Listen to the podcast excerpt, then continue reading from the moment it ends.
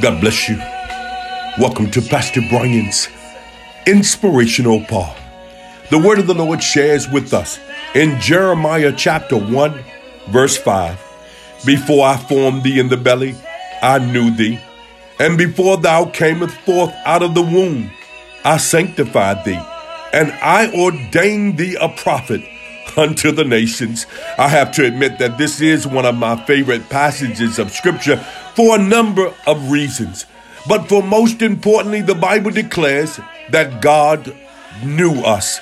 Just as He knew Jeremiah, He knows us. Just as He has a purpose for Jeremiah, He has a purpose for us.